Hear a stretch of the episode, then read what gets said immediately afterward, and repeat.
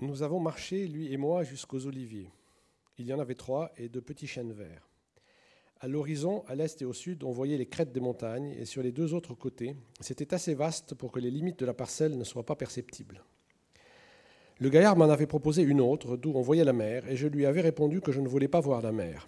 Je la vois assez tous les jours, et tant qu'à être dans la montagne, autant voir les sommets, et dessus, la nuit, le baldaquin du ciel et son balai d'étoiles. Je crois qu'il ne comprenait rien à ce que je lui disais. Il était sanglé dans une sorte de gilet et dessous une chemise boutonnée jusqu'au menton, alors qu'il commençait à faire chaud.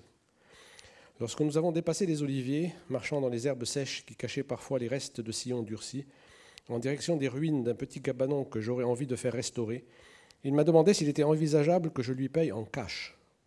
J'ai éclaté de rire en lui demandant d'où il pensait que je pourrais lui trouver des dollars en cash. Il n'a pas commenté.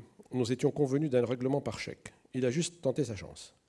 Il y a quelques jours, j'ai interrogé Jade sur les raisons qui poussent certains propriétaires à vendre des biens contre des chèques bancaires, et il m'a répondu que c'est le plus souvent parce qu'ils ont des dettes qu'ils souhaitent rembourser au plus vite avant l'effondrement complet de la livre.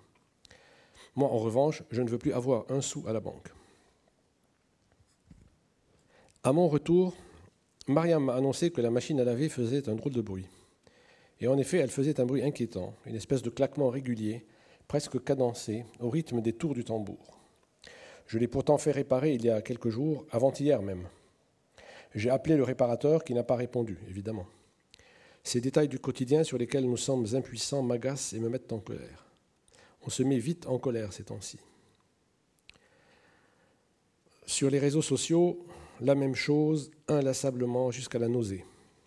L'effondrement économique, la ruine du pays, le contrôle des capitaux, les taux de change et la livre en chute libre, l'inflation, la pénurie qui guette.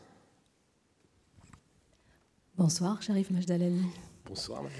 Ainsi débute Beyrouth 2020, journal d'un effondrement. Euh, cette publication est aux éditions euh, Actes Sud. Euh, un journal que vous avez commencé à écrire sans savoir les rebondissements qu'il y aurait dans votre propre texte. Et des rebondissements, il y en a eu des plus terribles et nous allons en parler. Euh, Sharif Majdalani, vous êtes né à Beyrouth, vous avez fait vos études à Aix-en-Provence, vous êtes professeur de lettres à l'université de Beyrouth. Euh, vous avez écrit euh, sept romans, je crois, aux éditions du Seuil.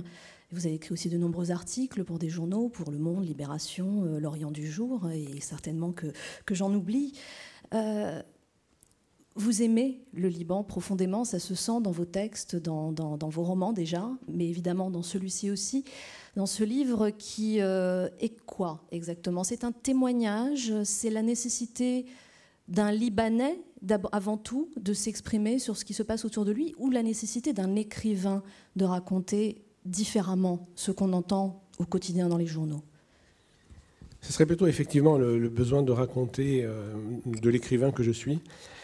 Euh, je pense que beaucoup de gens ont envie de raconter leur, euh, quotidien.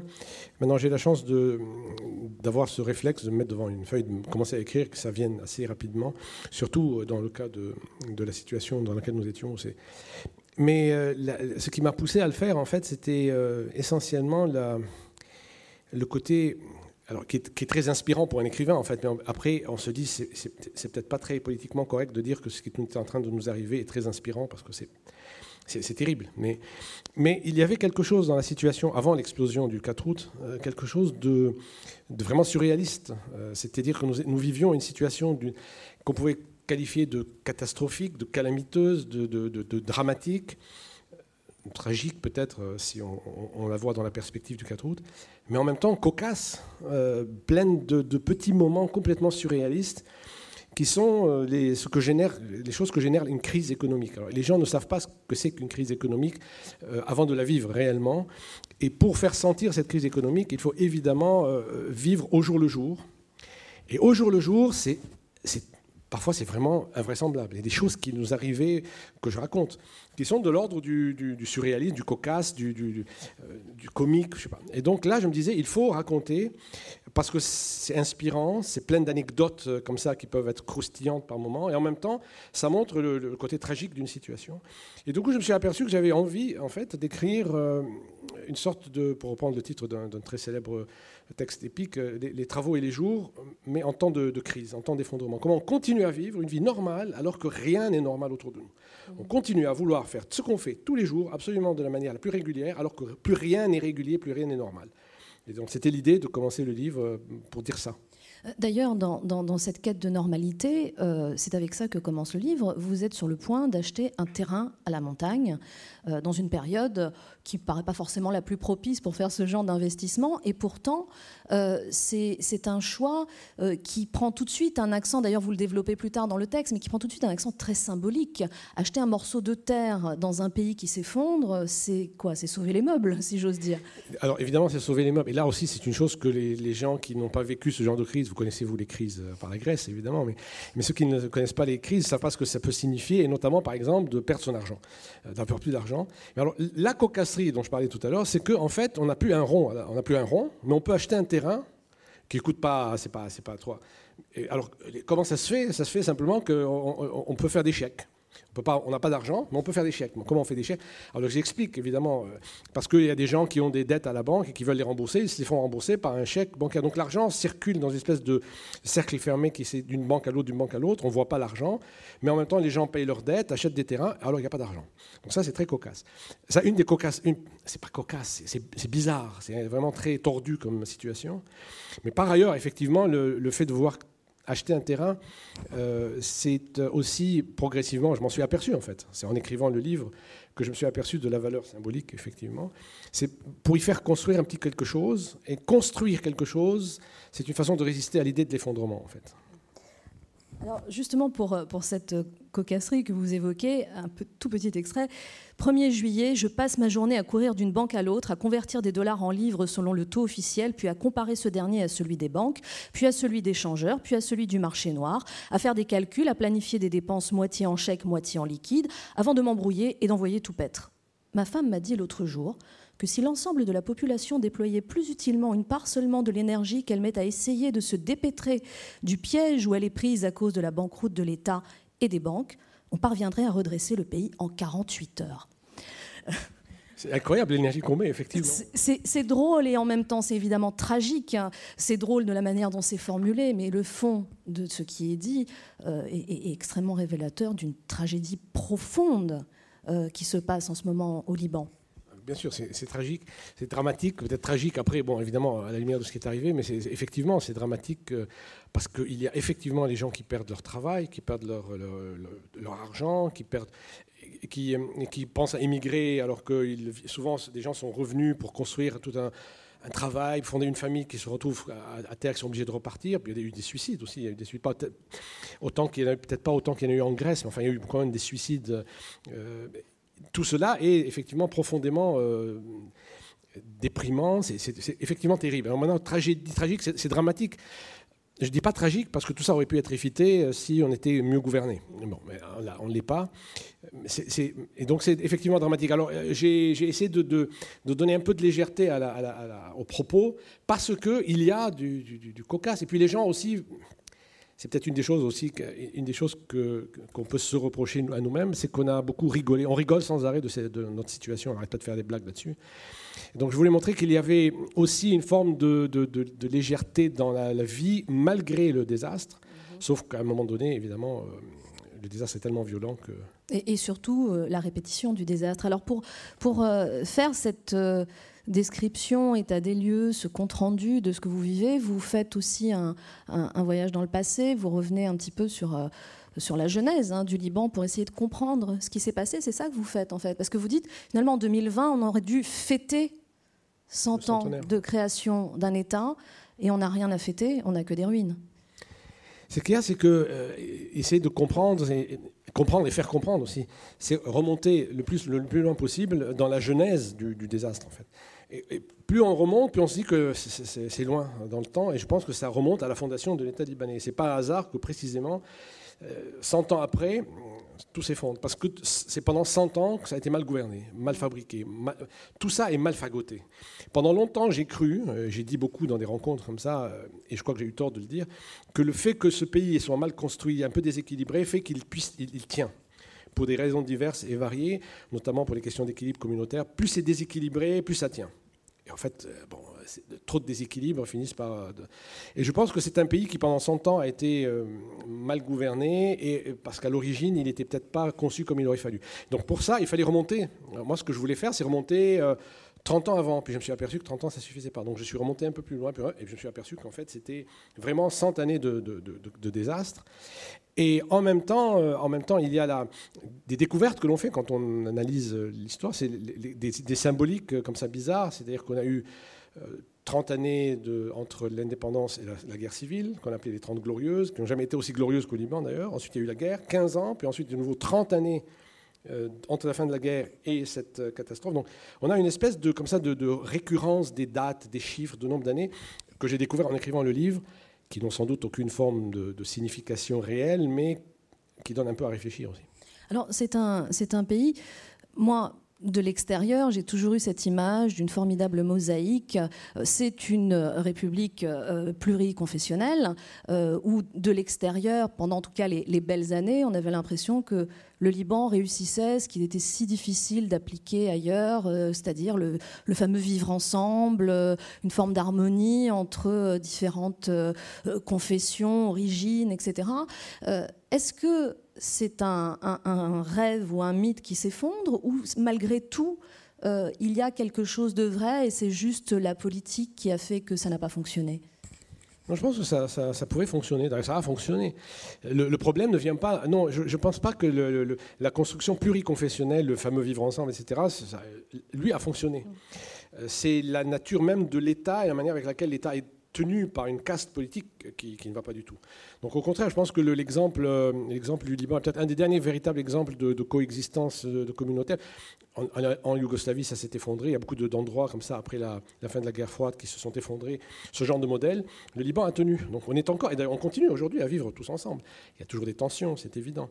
Et je pense que le problème ne vient pas de ça. Au contraire, je pense que le problème vient d'un État qui a été confisqué par une caste politique qui, elle, joue sans arrêt à mettre en péril les équilibres confessionnels, en menaçant sans arrêt de guerre civile, en faisant peur pour garder sa propre clientèle, pour tenir le pays et pour conserver la main mise sur l'État. Donc je pense que l'État est mal tenu, il y a une mauvaise gouvernance due à une caste politique qui, elle, met en danger précisément le, les équilibres confessionnels,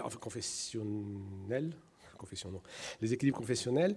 Et c'est une caste politique qui met en danger aussi la coexistence et cette fameuse mosaïque. Mais tout ça pour le pouvoir, donc l'argent en fait.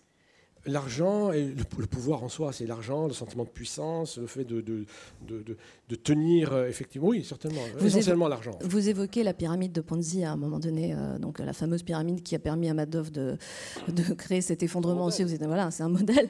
Euh, et, vous l'évoquez aussi pour le Liban, pour les banques libanaises. c'est avéré, c'est quelque chose qui. Alors avéré, je, je, je, il me semble. Mais c'est pour ça que souvent je cite mes sources en disant d'après, d'après, je ne sais pas. Mm. Mais ce qu'on a beaucoup dit, ce que le plus, grand, le plus grand nombre de spécialistes disent à propos du système bancaire libanais, c'est qu'il a appliqué le système de Ponzi qui est un système absolument calamiteux, puisqu'il consiste, bon, comme je le dis très rapidement, à, ne jamais vraiment investir comme devrait faire une banque, mais simplement à profiter des, dépôts des clients suivants pour alimenter les intérêts des clients précédents. Et tant qu'il y a de l'argent qui arrive, ça marche. Et quand il n'y a plus d'argent, ça s'effondre. C'est le plus mauvais système bancaire possible. C'est le modèle le plus catastrophique depuis le fameux Madoff, on le sait. Mais ce qui est terrible, c'est que les banques libanaises l'ont caché, en fait, n'ont jamais montré que c'était. Évidemment, c'est une chose qu'on ne dévoile pas.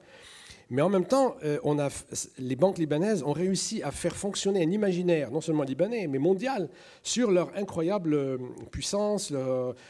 on a l'impression, on avait jusqu'à il y a un an, l'impression que les banques libanaises, c'est un modèle de, système financier, que c'était la prospérité du pays reposait sur elles, et que si tout le pays partait, les banques resteraient.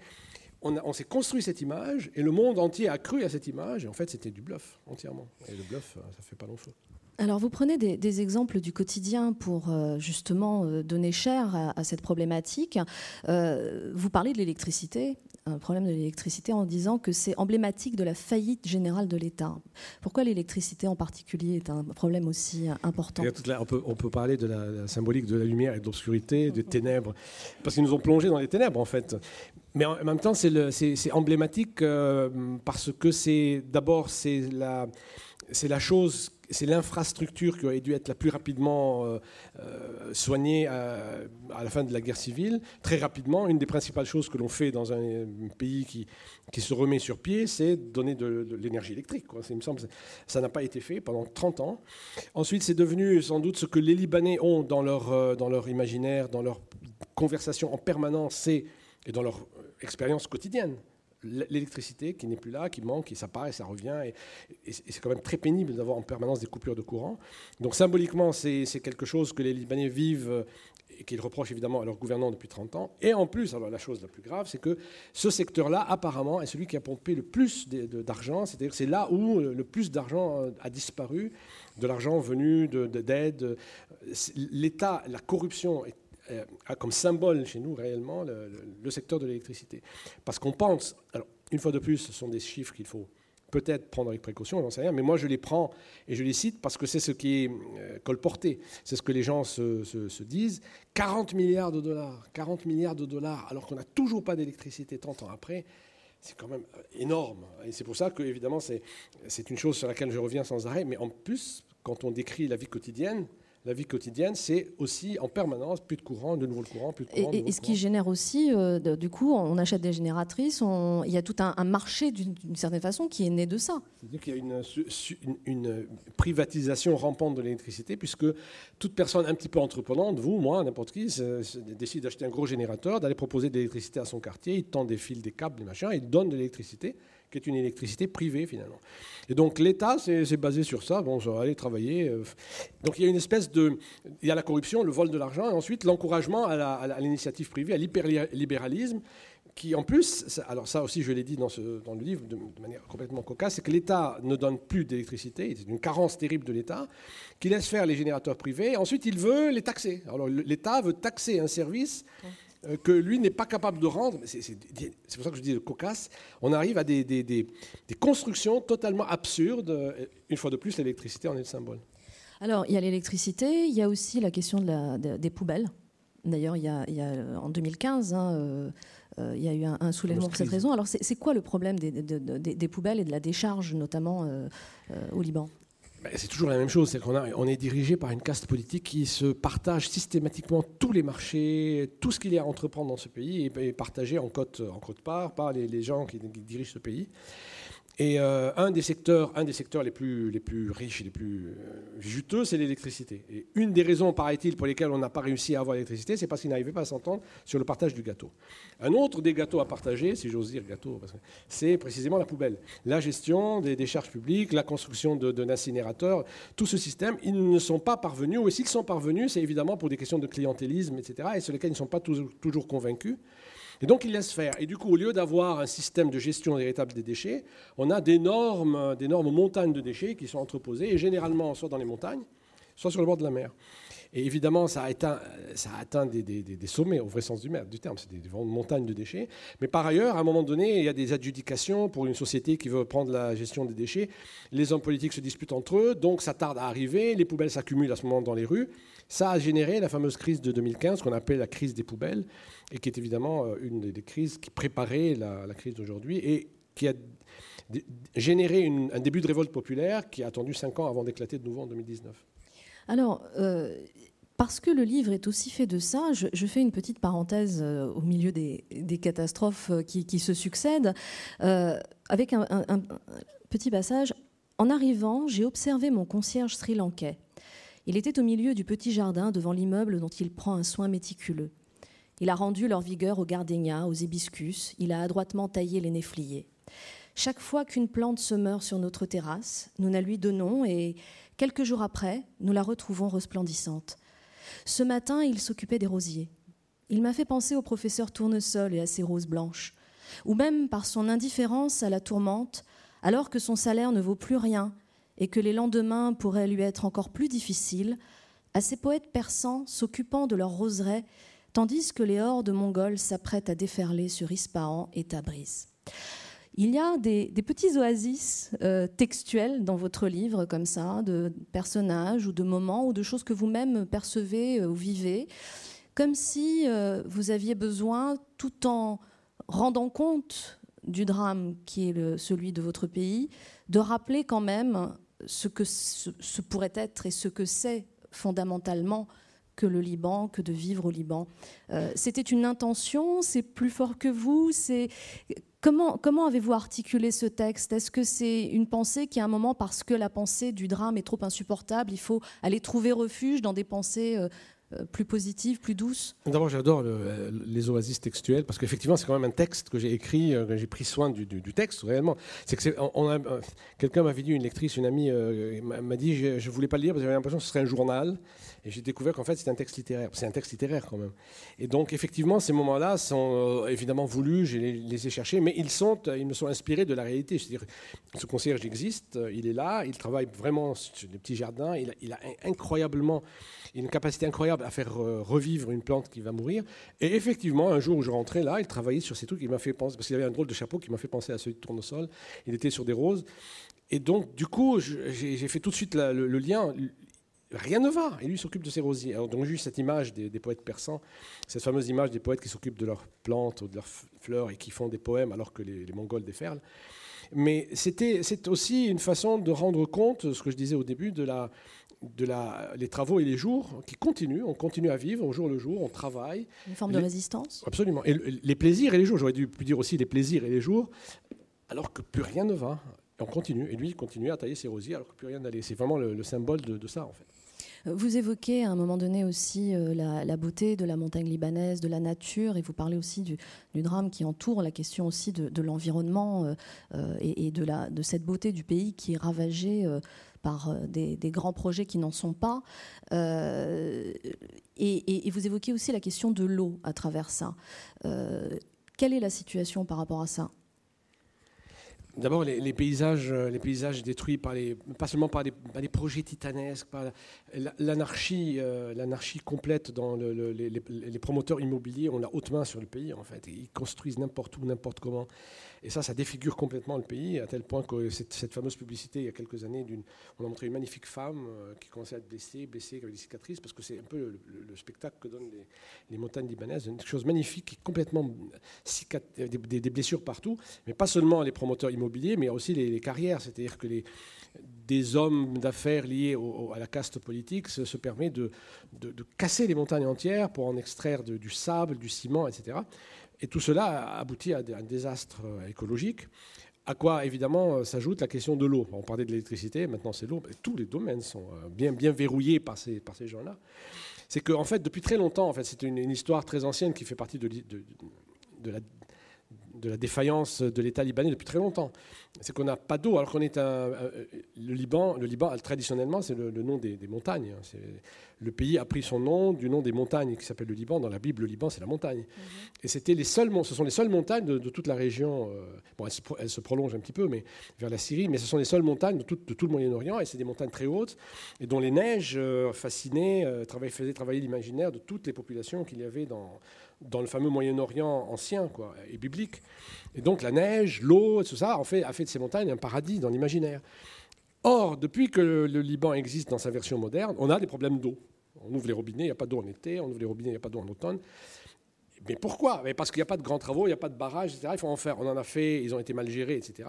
Et là, depuis la, fin de la, guerre civile, depuis le retour de cette de la soi-disant paix, donc les 30, 30 euh, années qui ont suivi, que, dont je parle, il y a eu d'énormes quantités de projets de barrages. Et là, là, ça devient aussi suspect que quand il n'y en avait pas.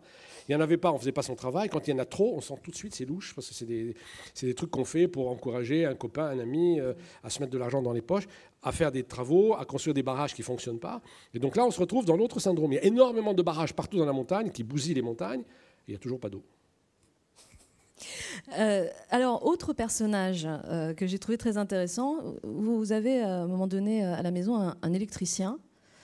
Euh, et puis, bah, votre épouse rentre à la maison, elle semble le reconnaître. Et cet électricien, en fait, n'était pas électricien, il était voiturier. Qu'est-ce qui se passe? Ça a changé aussi tout l'écosystème, c'est-à-dire que les gens changent de métier, c'est la débrouille. Euh, pourquoi cet homme, tout d'un coup, de là où il était voiturier, vous décrivez que c'est une sacrée mafia, d'ailleurs, les voituriers euh, à Beyrouth, qui s'en mettent plein les poches, et là, tout d'un coup, il est électricien. Qu'est-ce qui s'est passé? C'est tout à fait ça, l'écosystème. J'aurais bien aimé employer ce terme, je n'y avais pas pensé, mais c'est tout l'écosystème, effectivement, social euh, qui change parce que les gens n'ont plus de travail. Il y, a, des métiers qui ont quasiment disparu, c'est-à-dire qu'il y a des métiers qui n'existent plus, il y a des gens qui sont au chômage, qui trouvent autre chose à faire. Il y en a un autre dans le livre, le, frère d'un autre qui vient réparer, je sais plus, qui, vient me réparer la, je sais pas quoi, qui a un, ouvrier avec lui, qui est plus âgé que lui. En fait, c'est son frère, qui a plus de travail. Qu'il a pris comme stagiaire. Qu'il a pris comme stagiaire, oui, alors que c'est son frère aîné. Euh, les gens n'ont plus de travail, donc ils font, ils, font souvent ce qu'ils euh, savaient faire avant ou qu'ils avaient fait quand ils étaient plus jeunes et qu'ils avaient cessé de faire parce que c'était pas rentable. Pour faire autre chose, cette autre chose n'existe plus. Ils reviennent à ce qui n'était pas rentable, mais qu'il redevient un peu plus ou moins là. Et donc ce type-là, effectivement, il était venu chez nous pour réparer, euh, je ne sais plus trop quoi, les, les, climatiseurs, c'est ça. Euh, et, ma femme l'a reconnu, c'est effectivement un, voiturier euh, à qui elle avait conseillé des, soins pour son fils. Et c'est très fréquent ce, genre de, situation parce que soit il y a du chômage, un chômage exponentiel, soit les gens changent de, métier, font autre chose, essaient de faire plusieurs choses à la fois.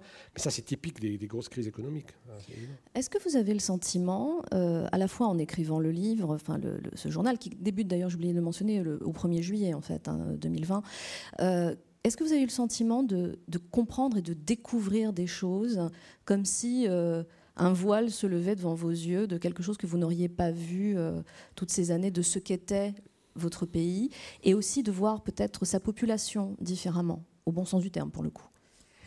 À la vérité, ce que, ce que j'ai découvert, c'est combien finalement on était, moi et beaucoup de gens, moi d'abord le premier, euh, c'est combien on savait tout ça et combien on a fait semblant de ne pas le savoir. Je pense que c'est la principale erreur, la principale faute, la, faute inexpiable d'une grande partie des gens euh, un peu cultivés qui étaient capables de réfléchir, c'est de, savoir que le, le pouvoir était pourri, corrompu jusqu'à la moelle. Tout ce que je raconte, on le savait. Et on l'a laissé faire pendant 30 ans, parce qu'il y avait une qualité de vie, parce qu'il y avait quelque chose qui se passait. On était, c'est un pays agréable à vivre, puis il y avait cette vie nocturne, cette espèce d'activité culturelle, cette espèce de créativité dans tous les domaines. Euh, on était prêt finalement, on a laissé la caste politique confisquer le pays, le ruiner, etc., parce que tout allait bien. On a fermé les yeux. C'est pour ça qu'il y a souvent cette, euh, cette, cette, image qui revient, mais pas seulement dans ce livre, dans beaucoup d'autres de mes précédents livres, cette idée des pays, des, des populations qui vivent au pied d'un volcan, euh, parce que c'est bien, parce que la terre est riche, on, est, euh, on, vit bien finalement, mais le volcan gronde, gronde, mais il dit bon ça va, il gronde, c'est pas grave, il a toujours grondé, il gronde, et puis un jour il explose, il nous a explosé deux fois à la figure ce volcan, une fois en 75 et une fois maintenant. Donc tout ça, je pense qu'on le savait, je le savais. Euh, ce que j'ai découvert, c'est combien je le savais et combien, comme beaucoup de gens, j'ai fermé les yeux en fait, d'une certaine manière. On peut parler de déni alors. Ouh là là, ah oui, la, puissance de déni de, la population libanaise est impressionnante. Hein, enfin, je, dirais que la puissance de déni des gens qui passent un bon moment est très très forte partout. Hein. la Grèce, c'est pareil. Oui, on est cousins quand même. Hein. Euh, voilà. Euh, autre, autre personnage, euh, alors qui m'a pour le coup vraiment donné envie de venir à Beyrouth, c'est Adonis avec son, son café Pénélope. Alors, et pas parce qu'elle est grecque, mais parce que vous le décrivez comme un, comme un endroit euh, qui a quelque chose de presque mythologique pour le coup. Euh, racontez-nous un peu quel est cet endroit qui est un peu votre refuge, votre lieu de rendez-vous. Euh. Ça, c'est la grecque qui parle, non ah Non, mais en fait, c'est un. Parce on a on a l'habitude d'aller dans des cafés, dans des restaurants, dans des... il y en a deux ou trois pas, loin de, la maison. Parce que par hasard, une des rues qui est devenue une des rues très très animées euh, la nuit est pas loin de chez nous. Et elle est moins animée le jour, mais les, bars sont ouverts. Et donc euh, j'ai pris l'habitude, on, on, en avait deux auxquels on allait souvent. Euh, et l'un d'entre eux, c'était le café de Pénélope. Il s'appelle le café de Pénélope. Et c'est un café agréable qui est pas loin de chez moi, sous les pins, euh, où, je vais souvent. Et à un moment donné, j'ai pris l'habitude, parce que mon bureau à l'université n'est pas très grand, euh, de donner rendez-vous à mes étudiants, à mes doctorants dans cet endroit-là. Et donc j'ai fini par l'appeler ma cantine. Et, euh, et un jour, j'ai une journaliste du Monde qui voulait me rencontrer. Je lui ai donné rendez-vous ici. Elle a parlé du café dans le journal. Ce qui est très étonnant aussi, c'est que le gérant, enfin le propriétaire l'a lu. il lisait Le Monde, donc c'est quelqu'un de cultivé. Et, euh, et, du coup, c'est très, c'est très, on, me reconnaît, mais enfin, quand même pas. il m'a vraiment reconnu en me disant Vous êtes l'écrivain, c'est fantastique. Je dis Mais qu'est-ce qui se passe? Il me dit Mais vous avez parlé de moi dans le monde. Je dis Bon, c'est très bien. Et à partir de ce moment-là, on est devenus très amis et j'ai appris qu'il s'appelait Adonis. Alors, et du coup, il y a la jonction de deux histoires mythologiques, celle de Pénélope d'un coup et celle d'Adonis. Alors, Pénélope, évidemment, je le lui ai plus ou moins dit, mais Pénélope est, fait partie du, thème d'un de mes romans, c'est le Villa des femmes, c'est la villa de Pénélope euh, dans l'Odyssée. Euh, je le lui ai dit, je lui ai dit c'est marrant parce que le nom de ton café fait, évoque évidemment un de, mes, un de mes livres, mais par ailleurs, il s'appelle Adonis, et Adonis, c'est un mythe qui fait partie des, mythes fondateurs de la, de la, République libanaise, ces mythes de l'imaginaire libanais, parce qu'on dit qu'Adonis serait mort euh, et ressuscité sur les bords d'un torrent de la montagne libanaise. donc dans, dans le nom d'Adonis, il y a l'idée, comme dans le nom du Christ ou d'Osiris, il y a l'idée de la mort et de la résurrection. Mm-hmm. Donc l'idée de la résurrection m'intéressait, je lui en ai parlé un jour, il m'a dit, ouais, pour l'instant, j'essaye de gérer. Donc. Il n'était pas très poète, mais en tout cas, il n'a pas du tout trouvé euh, écho dans l'idée de la résurrection. Pour l'instant, pour lui, ça n'est pas du tout. Et ça continue à pas aller d'ailleurs. Mais en revanche, le nom de Pénélope, euh, vous parliez de villa tout à l'heure, c'est quand même le lieu effectivement de, euh, de, la solidité du foyer, de l'attente, du foyer inébranlable d'une certaine façon. c'est ce que j'ai raconté dans ce livre qui s'appelle Villa des femmes. C'est les femmes qui tiennent une villa sur le bord de la, de la ligne de front pendant la guerre civile et je l'ai raconté sur le modèle de l'Odyssée, avec le retour du, fils qui est un peu Ulysse. Bon, peu de gens ont vu réellement la, trame pénélopienne ou odysséenne dans le livre, mais effectivement, et d'ailleurs je le dis dans, ce livre-là, que son, café, c'est effectivement un des lieux qui donne envie de, rester et donc de résister, comme Pénélope avait résisté dans sa, dans sa maison. Euh, je vais vous demander de reprendre un petit passage. On va faire un bond en avant. Parce qu'en fait, il y a une césure dans votre livre. Nous arrivons euh, au matin, je pense, du 4 août, où vous racontez l'histoire euh, d'une jeune femme que vous connaissez, une certaine Sabine. Et d'ailleurs, l'histoire est très intéressante, mais euh, cette histoire est interrompue. et vous reprenez votre texte au 10 août.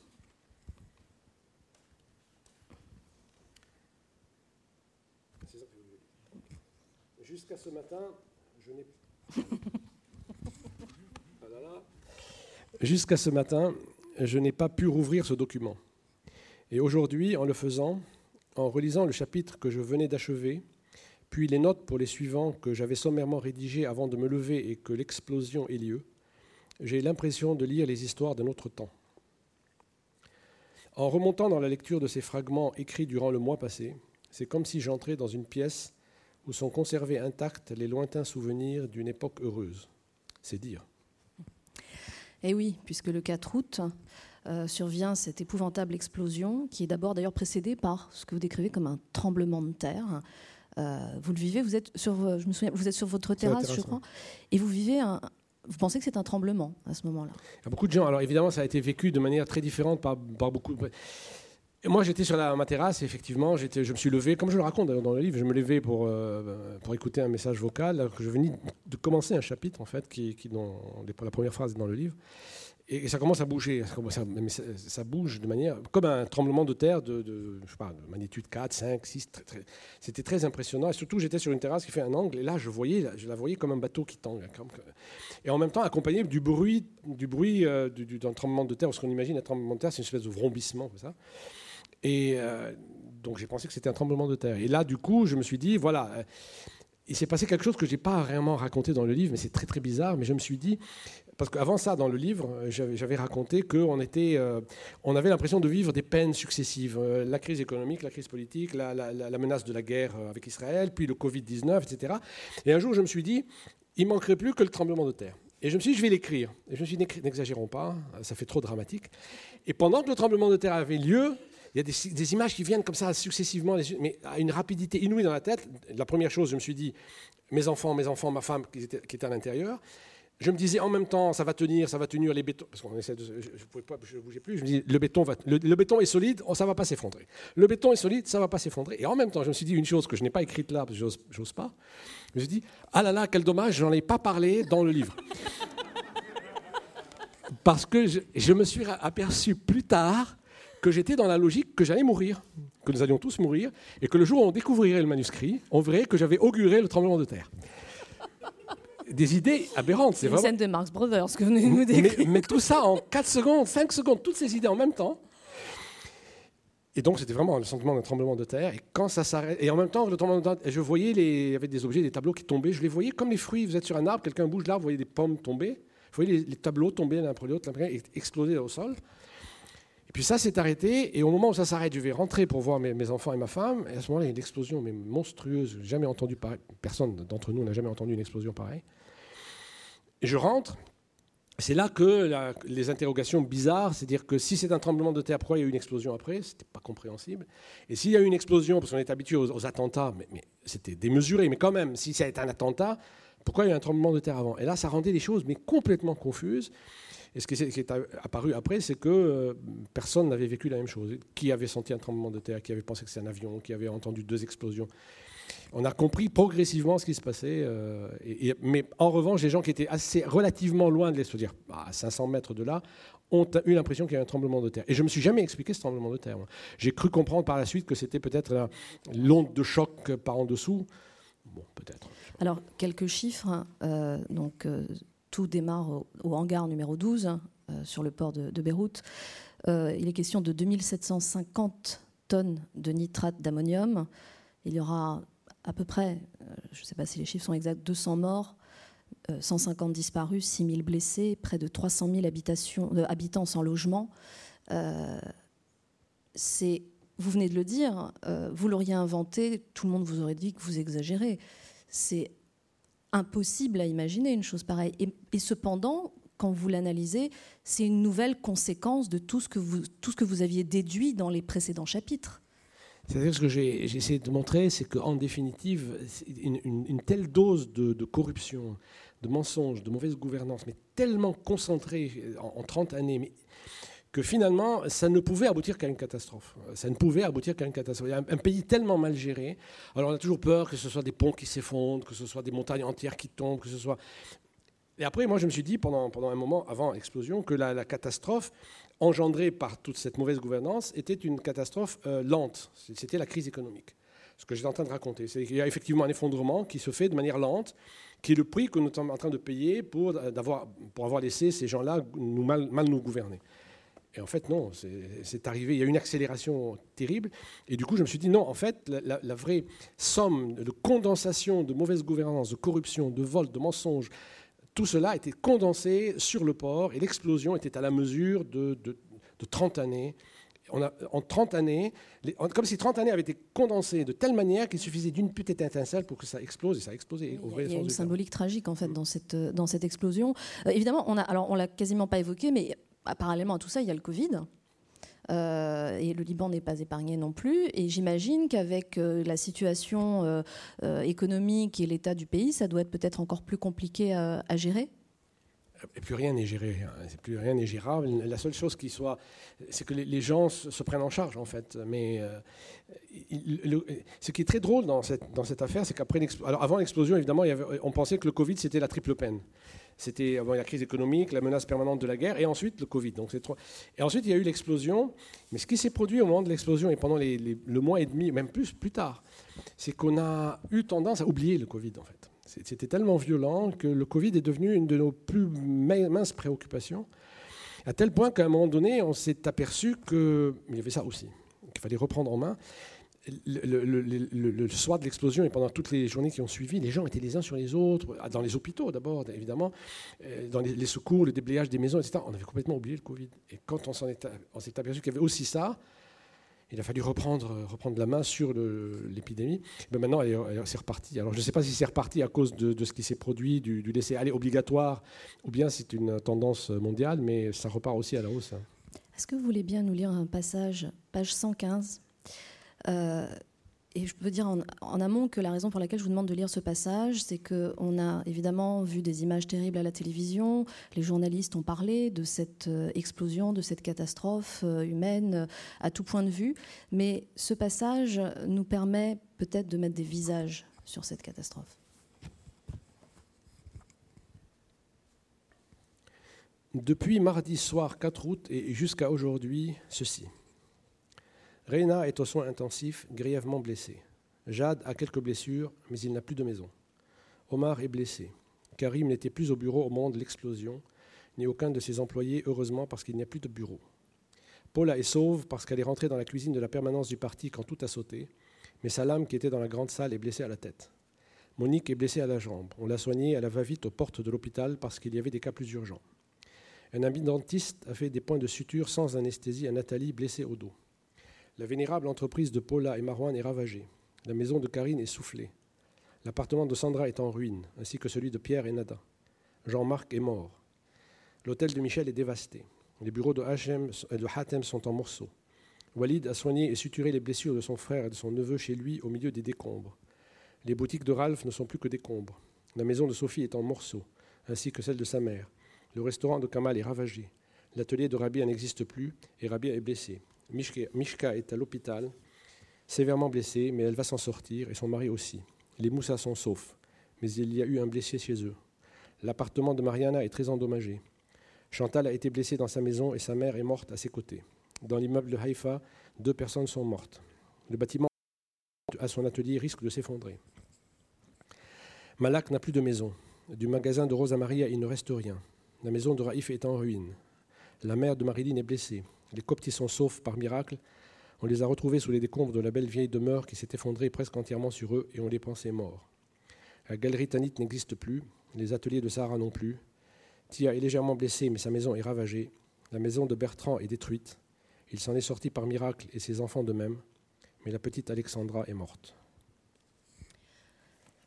Rien à ajouter, si ce n'est qu'effectivement, vous avez euh, donné euh, un visage à tant de personnes qui ont été touchées euh, par cette terrible catastrophe. Et, ma question est, la suivante. Et après? Après, il se passe quoi? Une fois qu'on a atteint l'effondrement, alors là, il est même physique, total, il est visible à l'œil nu. Comment réagit le pays? Il y a deux temps. Euh, le premier temps, d'abord, il y a la sidération, mais en même temps, la, sidération est accompagnée d'une l'incompréhension, l'incrédulité. Euh, d'abord l'incrédulité, parce que d'abord on n'a pas compris ce qui se passait. Euh, j'ai un ami qui, a résumé la situation, c'est quand il est sorti de sa maison avec une amie à lui blessée dont je parle dans le livre, il allait chez voir sa mère, il pensait que l'explosion avait eu lieu dans sa rue. Il est monté la rue, il a vu une place, tout était détruit. Il a continué à marcher, il a pris une autre rue, tout était détruit. Il avançait et les gens étaient blessés. Il s'est dit, mais ça va finir où? Ça va finir où? Et en fait, il ne se rendait pas compte que c'était quasiment toute la ville. Alors, euh, la, sidération, l'incrédulité, et ensuite, il y a quelque chose qui est de l'ordre du, refus d'admettre, une forme de résistance comme ça, ou de défense, de défense à l'effondrement intérieur, qui fait que tout le monde veut faire quelque chose. La réaction, c'est d'aller d'aider à déblayer, à construire. C'est pour ça que pendant les premiers jours, il y a eu une énorme quantité de gens qui sont descendus, qui ont pallié à l'absence totale de l'État, évidemment, à aider, à déblayer, à, balayer. C'était inouï, cette espèce d'entrain populaire, notamment les jeunes, n'est-ce pas? Mes enfants étaient dans une situation dramatique de, de comme ça, de, ils n'ont trouvé avec leurs amis qu'une solution, c'est eux-mêmes. Ils ont téléphoné, ils ont appelé est-ce que je peux aider, où est-ce qu'on peut aider On leur a dit allez là, allez là. Ils ont été pendant 3-4 jours, ils, aidaient à nettoyer, à déblayer, etc. Donc tout cela, ça a été une espèce de réaction de, défense et de, de, résistance à un effondrement intérieur face à l'incrédulité et la sidération. Et puis quand tout ça est passé, euh, inévitablement, il me semble, l'effondrement intérieur est apparu réel depuis, quelques jours après jusqu'à aujourd'hui, je pense que, comme je l'ai dit dans, plusieurs interviews, l'effondrement euh, et les ravages, c'est pas seulement dans la ville, ils sont, ils intérieurs. On est tous vraiment ravagés de l'intérieur. Il y a une sorte de, dépression généralisée, de déprime, qui se manifeste donc par, euh, la déprime psychologique, l'effondrement psychologique, ou alors par une réaction je ne veux plus, je n'en peux plus, je m'en vais. Et donc ce, ce, mouvement de départ qui est euh, une des, des, une des je pense un des résultats les plus dramatiques que l'on va éprouver dans l'avenir, c'est le fait que les gens ne veulent plus souffrir encore, construire, voir tout ça détruit et donc partent. Effectivement, la, question de l'exil, vous l'évoquez hein, dans le livre, d'abord parce que c'est quelque chose que les Libanais ont déjà éprouvé hein, avec, la guerre. Euh, et, et, vous racontez d'ailleurs l'histoire d'une femme qui a connu l'exil en 90, qui est revenue au pays et qui s'apprête à repartir, et d'ailleurs d'une manière assez fatale, d'ailleurs à la même date, 30 ans, hein, après. Euh, cependant, il y a quand même un, passage euh, où il y a une jeune femme qui crie dans une manifestation face à la police Nous ne partirons pas de ce pays, nous resterons ici. Nous serons de nouveau heureux, nous rirons de nouveau, et si les salauds que vous protégez ne partent pas, eux, nous irons boire et danser sur leur tombe. Il y a en même temps un besoin, on va dire, euh, euh, très pratique, euh, économique, voilà, de vie qui fait qu'on a tendance à vouloir partir. Et en même temps, il y a quand même une population qui est là et qui dit non, on va pas lâcher le morceau. Certainement, il y a des gens qui ne veulent pas lâcher le morceau. Il y a, une rage, il y a une rage intérieure, il y a une violence à l'égard de la caste politique qui vit dans une autarcie qui est complètement ailleurs, c'est inouï quoi. Et donc une rage une violence primitive à l'égard de, la caste politique qui fait que les, gens peuvent tenir ce genre de discours. Euh, je te tuerai tes enfants, euh, etc. On ira danser sur vos tombes. C'est effectivement quelqu'un qui a dit ça. Euh, les tombes des, gens qui nous gouvernent, effectivement. Donc l'idée qu'on les tuera un jour et, qu'on a même symboliquement mis des sortes de potences sur la place publique pendant la grande manifestation qui a suivi l'explosion. Donc il y a ça, il y a ce, désir de, vengeance, cette rage intérieure et des, gens qui la transforment en en désir de résistance, de, ne pas vouloir quitter, ne pas vouloir passer, ne, partir, ne pas laisser la place, toute la place, décidément, à cette bande de voyous qui nous gouverne. Mais il y a des gens qui n'en peuvent plus, donc qui se disent euh, c'est terminé. Donc il y, a, il y a les deux. Il y a les deux. on ne sait jamais. On, ne sait jamais. Il y a des jours on est avec des gens qui, euh, on, dîne avec des gens qui disent ah non on ne partira jamais. Je vais reconstruire. D'ailleurs j'ai refait ça. Euh, X ou Y a rebâti. Elle va recommencer son commerce. Elle recommence à travailler on est content. Le lendemain, on veille avec des gens qui disent non, moi je m'en vais, je ne peux plus. C'est vraiment, euh, c'est un balancier. On ne sait jamais qui va partir, qui veut rester. Il y a les deux tendances. Euh, comment dirais-je? Quand on est écrivain et qu'on vit des moments comme cela, euh, quelle place reste-t-il pour la fiction? On vient de voir à quel point ce que vous avez vécu était impensable à imaginer et donc à raconter, parce qu'on aurait dit que c'est croquignolesque, et pourtant c'est la vérité. Quelle place reste-t-il pour l'imaginaire de l'écrivain et pour la fiction? C'est une question très, très pertinente et très euh, dure parce qu'effectivement, elle, est vraiment euh, au cœur de, mes préoccupations actuelles. En fait, j'avais quasiment terminé un texte de fiction, une réflexion sur l'histoire, sur les transformations euh, et, sur le, devenir du monde à partir de, des crises d'aujourd'hui, avant le Covid, que j'ai fini, que j'ai achevé sur la, toute dernière partie, sur précisément les premiers confinements. Et donc, je l'ai un peu mis de côté à un moment donné pour le relire tranquillement, etc. Puis, euh, je me suis, pour me distraire, en fait, j'ai commencé à écrire ce journal avant que euh, qu'on me propose, que Bertrand Pi me propose de le, de le publier, euh, ne sachant pas ce qui allait advenir par la suite. Et une fois que je l'ai écrit, je me suis posé la question que je n'arrête pas de me poser justement. Est-ce que après un, choc pareil et après la, pratique d'un texte pareil, qui, je le répète, est un texte littéraire, pas, pas un texte, pas un journal. Comment revenir à la fiction Comment euh, recroire à la fiction?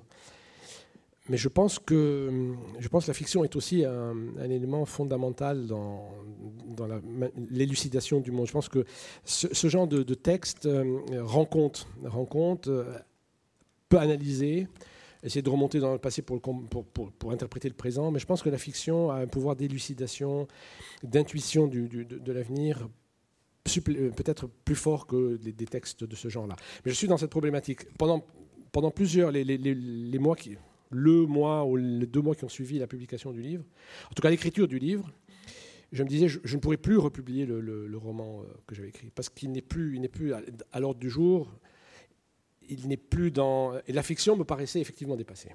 Pour dire Mais là, je reviens à une, réflexion plus, plus, tempérée. Je dis qu'en fait, la fiction aide à l'élucidation, à, donner du sens aux événements, peut-être davantage que, ce qu'on appelle la non-fiction, en fait. Mais je ne sais pas. L'idée que la fiction permettrait peut-être d'atteindre plus une part de vérité que ne le permettrait euh, une analyse euh, à travers un essai, peut-être. Je pense que c'est ça. Et elle, permet de, donner du sens. Euh, et aussi, elle est, la fiction est aussi une forme d'intuition. De, C'est-à-dire qu'elle permet, par la, par la fiction, on reconstitue des, fragments de réel qu'on met ensemble mmh. et qui, sont, euh, qui eux-mêmes permettent de, construire quelque chose qui annonce, pas qui annonce, mais qui donne une, peut-être une intuition de ce que sera l'avenir. C'est très confus encore dans ma tête, ah, parce que c'est une réflexion que je suis en train de mener maintenant. Mais je pense que la fiction donne du sens alors que les, livres comme cela permettent d'élucider. C'est n'est mm. pas absolument la même chose. J'espère que c'est. Je sais pas si c'est très compréhensible. Euh, pour moi, oui. Aujourd'hui, euh, le Liban, Beyrouth, euh, vous êtes arrivé il n'y a pas très longtemps, je crois, à Paris, vous repartez bientôt. si vous deviez nous, décrire Beyrouth aujourd'hui, comment vous le feriez? Comment vous le décririez? Une ville sinistrée, bon sinistrée par l'explosion, mais sinistrée aussi dans, sa, sa, vitalité. C'est-à-dire que c'est une, une ville extrêmement dynamique. C'est une ville qui était connue pour sa vie nocturne. La nuit, Beyrouth, c'est sinistre. les rues sont noires parce qu'il n'y a plus d'électricité. Les voitures filent très rapidement. À cause du Covid, machin, il y a de moins en moins de gens qui sortent. Il y a des bars encore, mais ce qui est très, ce qui est, ce que je dis dans le livre, c'est que toute la partie la plus vivante de la ville, les, rues les plus animées, les bars, toute la créativité, tout ça, ce sont précisément les, quartiers qui ont été ravagés par l'explosion, comme une espèce de fait exprès, tuer l'âme créative et créatrice de cette ville. Donc du coup, euh, il y a d'autres quartiers très animés euh, naguère qui le sont encore un petit peu, mais globalement, c'est une ville sinistrée, c'est une ville qui, qui est complètement, euh, qui vit contre sa nature parce que la nuit, elle est silencieuse. Mais il est encore possible, comme c'est le cas dans votre livre, de sentir les effluves de Gardenia. Oui, on les sent encore, oui, c'est ça. Effectivement, c'est ça. Et puis euh, la, lumière peut être toujours la même, mais ça, c'est pas ce que l'humain construit. Ce que l'humain, j'ai l'impression que l'humain détruit euh, et que l'espèce de cosmos là lui redonne de temps à autre un peu de respiration. Et effectivement, il y, a, ça. Et quand on est sur son balcon, comme je le dis d'ailleurs à un moment donné, et qu'on fait abstraction absolument de tous les désastres. Euh, euh, il y a un air frais, il y a une odeur de gardénia, euh, les montagnes sont éclairées, et du coup on se dit, bon, ben, ça continue. Et c'est ça le drame, c'est que ça continue, effectivement. Merci infiniment, Sharif Majdalani, d'avoir partagé encore plus qu'à travers votre livre euh, un témoignage très fort et effectivement très littéraire, de très beaux passages sur ce qui fait aussi que vous aimez ce pays et cette ville euh, et qu'on l'aime un peu plus en vous lisant. Euh, je propose au public de vous retrouver pour une dédicace juste après. Merci encore infiniment pour cet échange.